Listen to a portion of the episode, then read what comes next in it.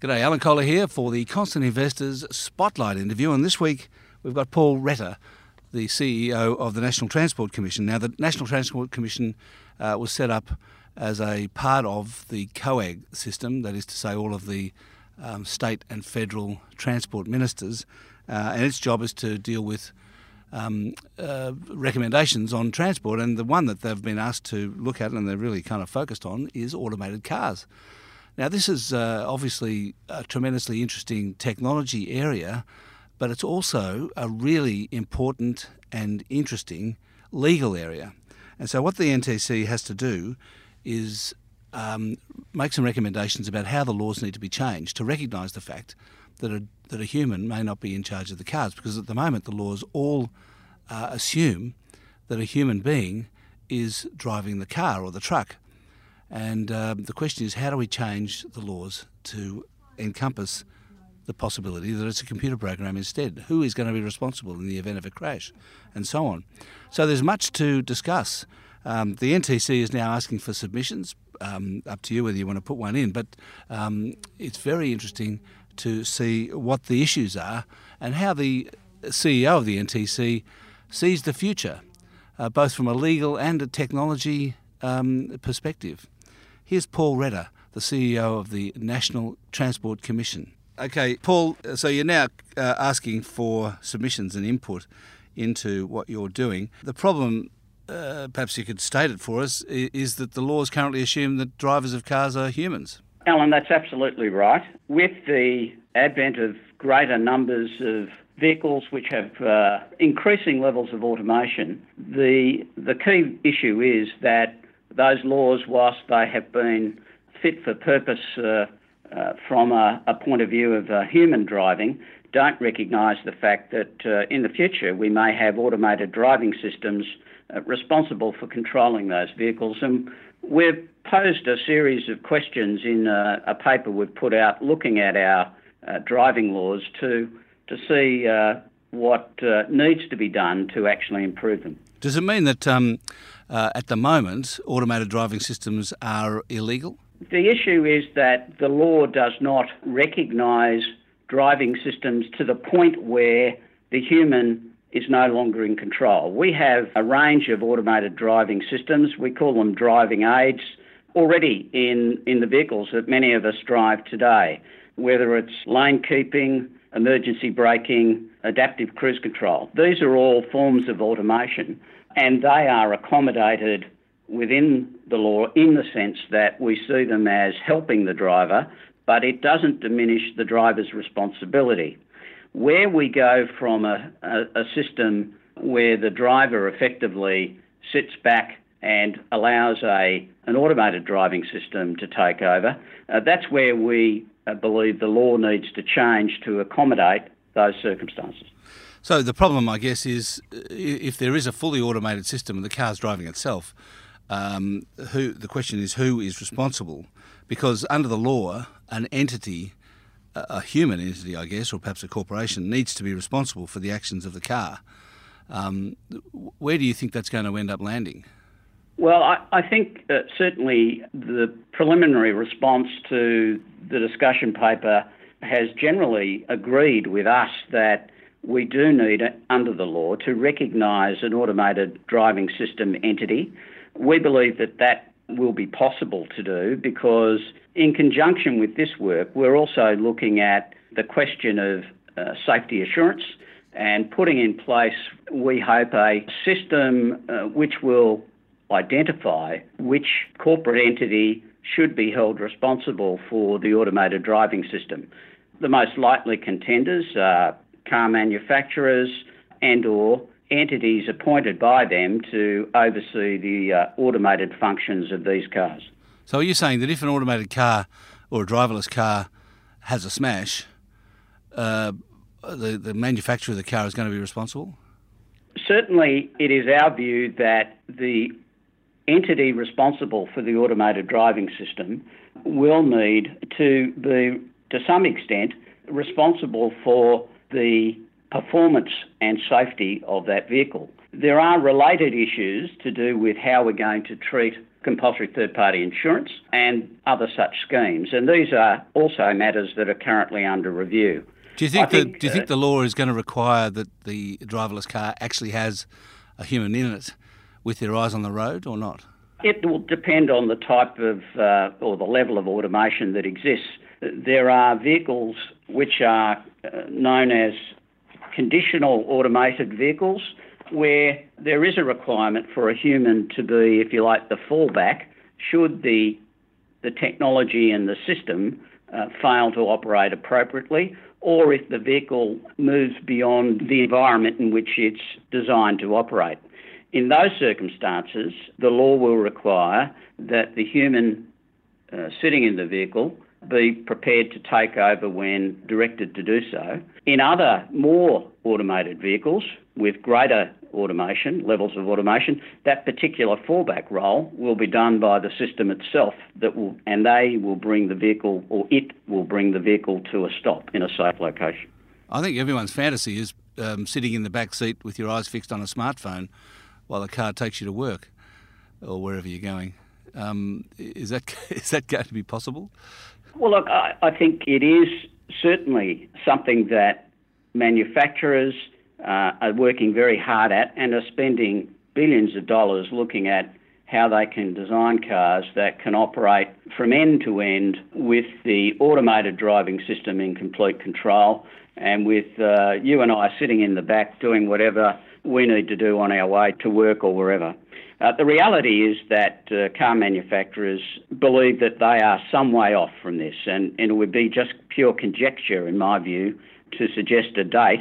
What we do know is that vehicles with greater levels of automation are likely to arrive in Australia for commercial use in the market, uh, we think from about uh, twenty twenty-one uh, or thereabouts. And what do you mean by greater levels of automation? Well, what I mean there is that the automated driving task, that is the steering, uh, the acceleration, the braking of the vehicle, will be for a large part of the journey available and possible for use in these more automated vehicles. They will be what we would call not fully automated, but to a point where for a large part of the journey, one could activate the driving system and it will be responsible from getting that vehicle from A to B. But there will be, we believe, parts of the journey where the driver will need to reassume control, given the limitations on the technology or the complexity of the environment that we're driving in. Um, you often hear about the problem of uh, what what decision the car's going to make if it's got a choice between killing one person or killing three or four or five people and so on. You know, th- those kind of situations. Do you think the law is going to be able to encompass those sort of things? I think uh, the whole question of artificial intelligence, machine learning, and the ethics of decision making is a really complex area. I'm not sure that the law will specifically deal with instances where decision A versus decision B was the right one. That may well be something for post-crash investigators and the courts to decide. What I can say, though, is that we know today that over one thousand three hundred Australians are sadly killed on the roads and are over thirty thousand are actually seriously injured. Now, those figures cost the Australian economy close to thirty billion dollars a year, not to mention the anguish, pain and suffering that the families of those loved ones go through. So my view is that automated vehicles, notwithstanding some of the ethical issues that we need to deal with, will actually uh, provide, hopefully, a safer environment for us to go from A to B without uh, or with a reduced chance of a crash occurring due to a human error. That cost you refer to is... Um Uh, I suppose not only the um, hospitalisation costs and so on, but also smash repairs and insurance costs. Do you think that the smash repair industry and the um, uh, automotive insurance industry are heading for trouble? Look, I think that the whole question of how we ensure the roadworthiness of these vehicles from first arrival in Australia or manufacture through to a decision to take the vehicle off the road is a really complex issue.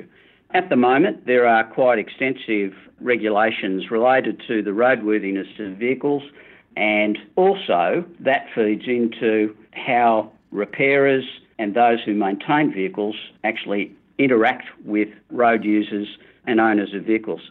We're looking at, as part of a safety assurance regime for these new vehicles, at what additional requirements, new requirements are going to be made. The question of uh, whether their business models are going to be sustainable in the future is a really good one. I'm not sure I'm, uh, I or anyone else can give you an answer to that. What I can say is that I believe the nature of how we deal with compulsory third-party insurance, insurance, insurance of, or comprehensive insurance and repair of these vehicles is going to change. Exactly how it will change, I think we're going to have to accommodate the new technology and adjust our business models as we go forward.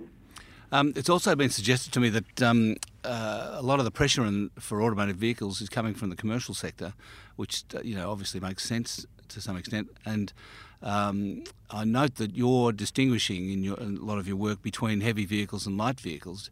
Do, do you think that the pressure, uh, both to reduce costs and uh, that, that is to say, you know, driver costs, Um, and possibly, um, you know, repair costs. And also, um, uh, someone suggested that uh, big trucks will be able to save fuel costs by travelling really close to each other uh, down the highway um, and achieving um, achieving um, slipstreaming uh, through driverless vehicles.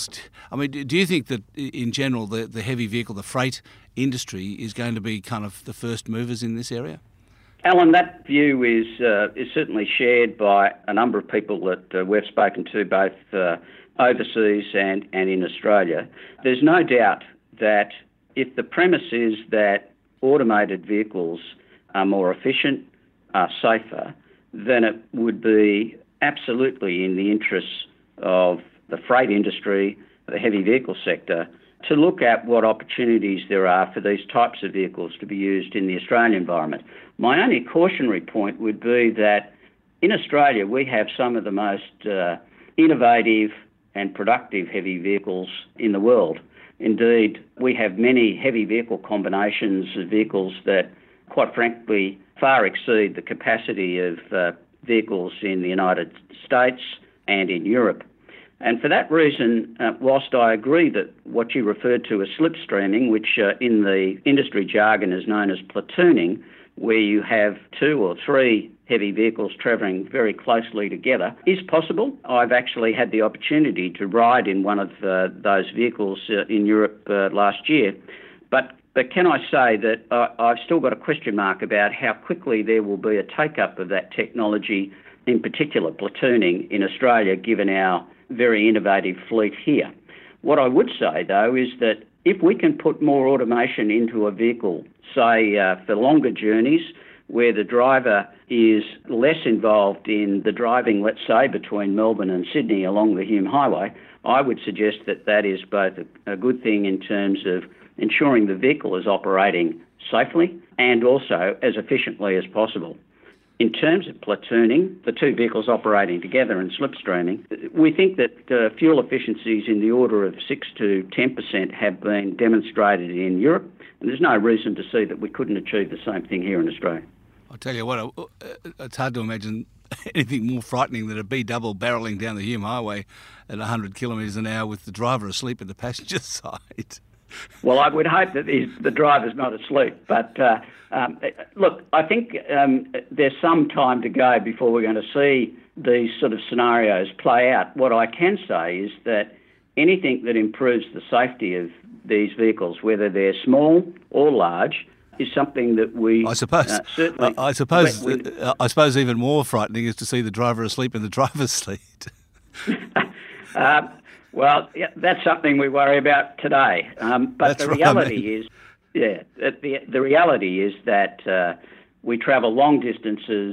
We've got increasing pressures on on certainly the freight industry to move items very quickly from de- you know from port to uh, a destination, sometimes interstate. Uh, whatever we can do to make our vehicles safer on the roads has got to be good for everyone. You write in your paper about um, that, that this work, you're, the work you're doing, is one of seven projects uh, going on, five of which are being led by the National Transport Commission and another two by states and territories. I mean, are they all different projects? What are they?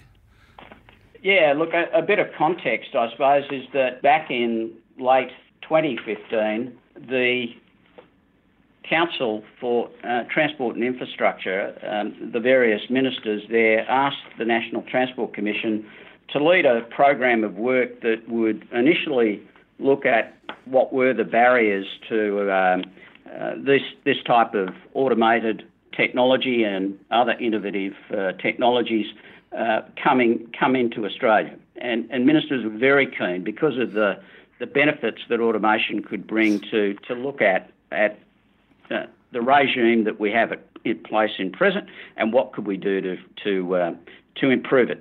So we have been looking at a range of issues. We started with uh, trying to identify the barriers to automated vehicles, and found that there were about seven hundred pieces of legislation or regulation around the country uh, that would need to be changed to accommodate automated vehicles.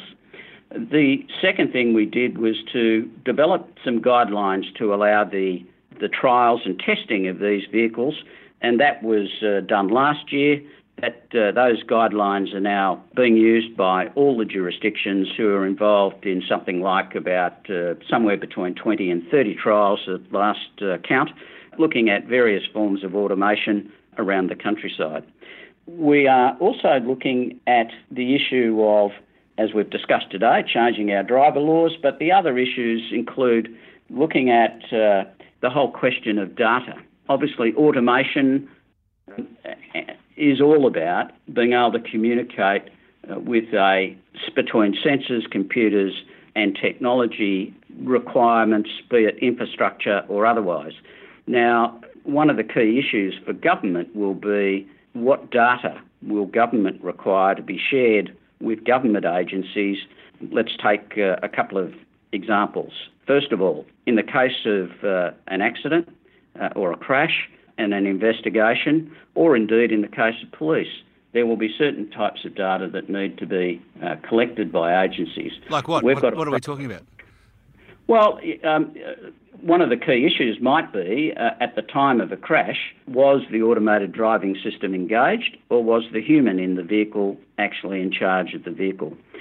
That's just one simple example. The other issue might be uh, that uh, road agencies might require that the automated driving system in certain circumstances be connected to, say, infrastructure on our highways, so that we can better optimise and manage the flow of traffic on those uh, heavy routes.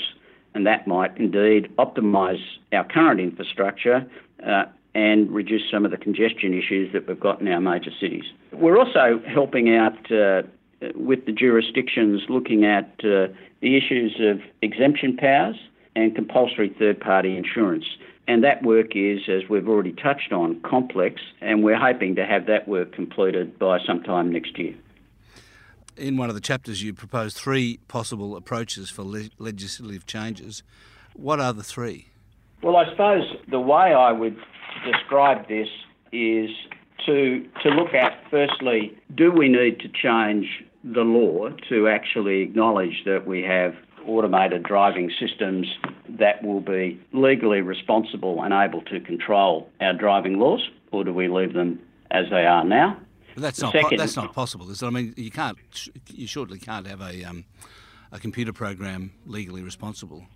Somebody's got to be, as you point. I mean, as you said at the start, somebody's got to be responsible.